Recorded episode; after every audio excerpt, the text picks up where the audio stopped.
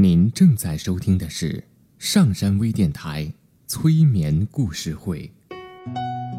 登录微信平台搜索“上山之声”，关注“上山微电台”。刘铁铮新浪微博艾特心理咨询师刘铁铮，微信平台搜索“铁铮心理”。欢迎收听今天的节目。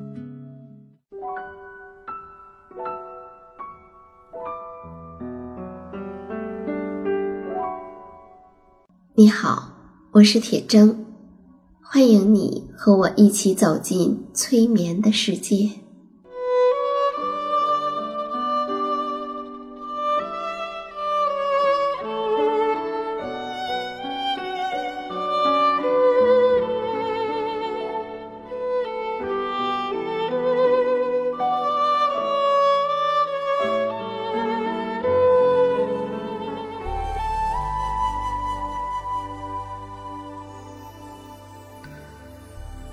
催眠并不是催人睡觉的意思，催眠也并不神奇，它是一种特殊的意识状态。在这种状态中，人们的注意力不是跑来跑去的，而是聚焦在某一个焦点上。事实上，催眠就发生在我们身边，每一天。现在，请你坐下或者躺下，调整你身体的姿势，去体会催眠的感觉。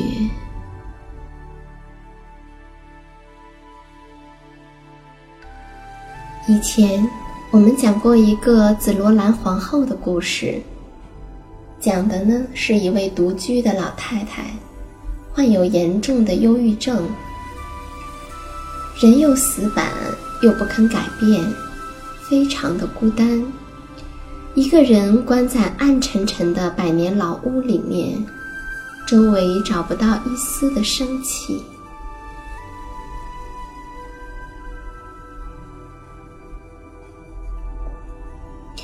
催眠大师艾瑞克森在老太太的家中发现了几盆小小的紫罗兰。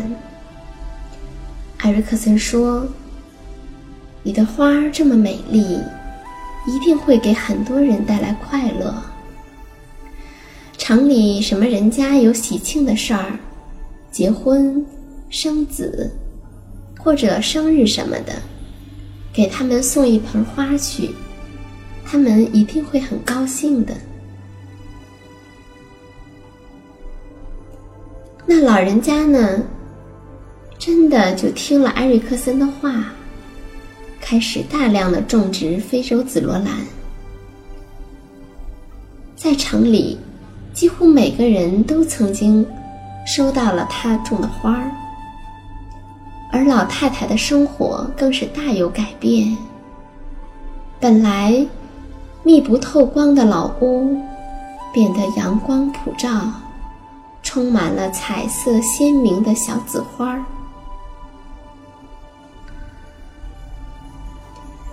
那今天呢，我们再来讲一个故事，也和种花有关。有一个英国人，他的名字叫蒙提唐，他的一生。用跌宕起伏来形容，也毫不为过。一九五五年，他出生在柏林，毕业于英国剑桥大学。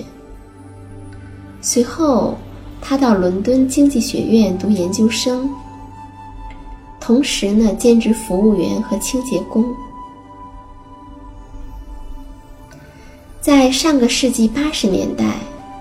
唐和妻子做珠宝生意，一度非常的红火，但是，在九十年代初的时候，他们破产了，欠下了巨额债务，并且他患上了忧郁症。祸不单行，在人生的最低谷，唐的母亲去世了。而此时的他，为了清还债务，已经身无分文，拿着母亲遗留给自己的一点财产，举目四望，一片茫然。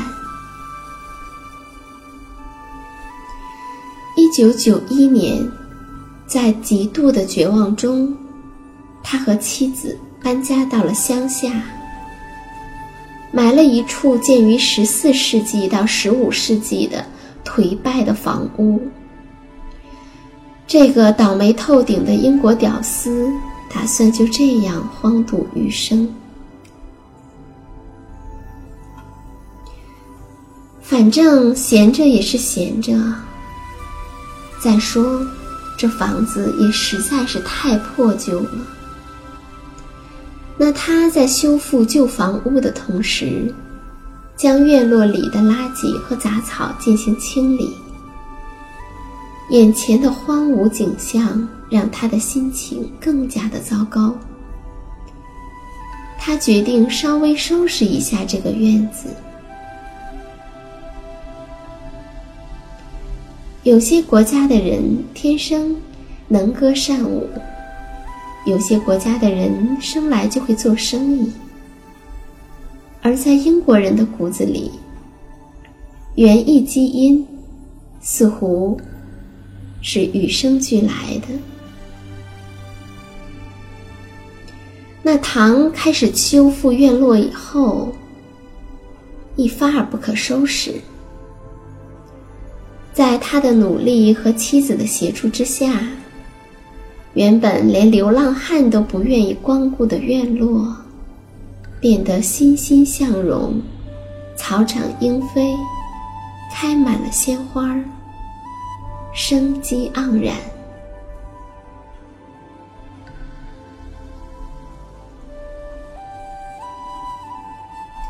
那除了修枝剪叶，唐还利用空余的时间写了几本书。都是他自己在园艺方面的心得。子呢，此前从事心爱的珠宝事业，为了感谢妻子的陪伴，唐为这朵花为这座花园取名为“珠宝花园”。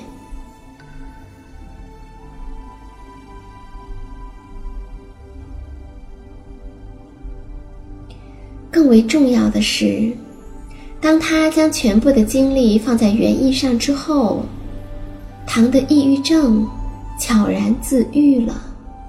要知道，抑郁症可绝对不是想开点儿、开心点儿就可以痊愈的。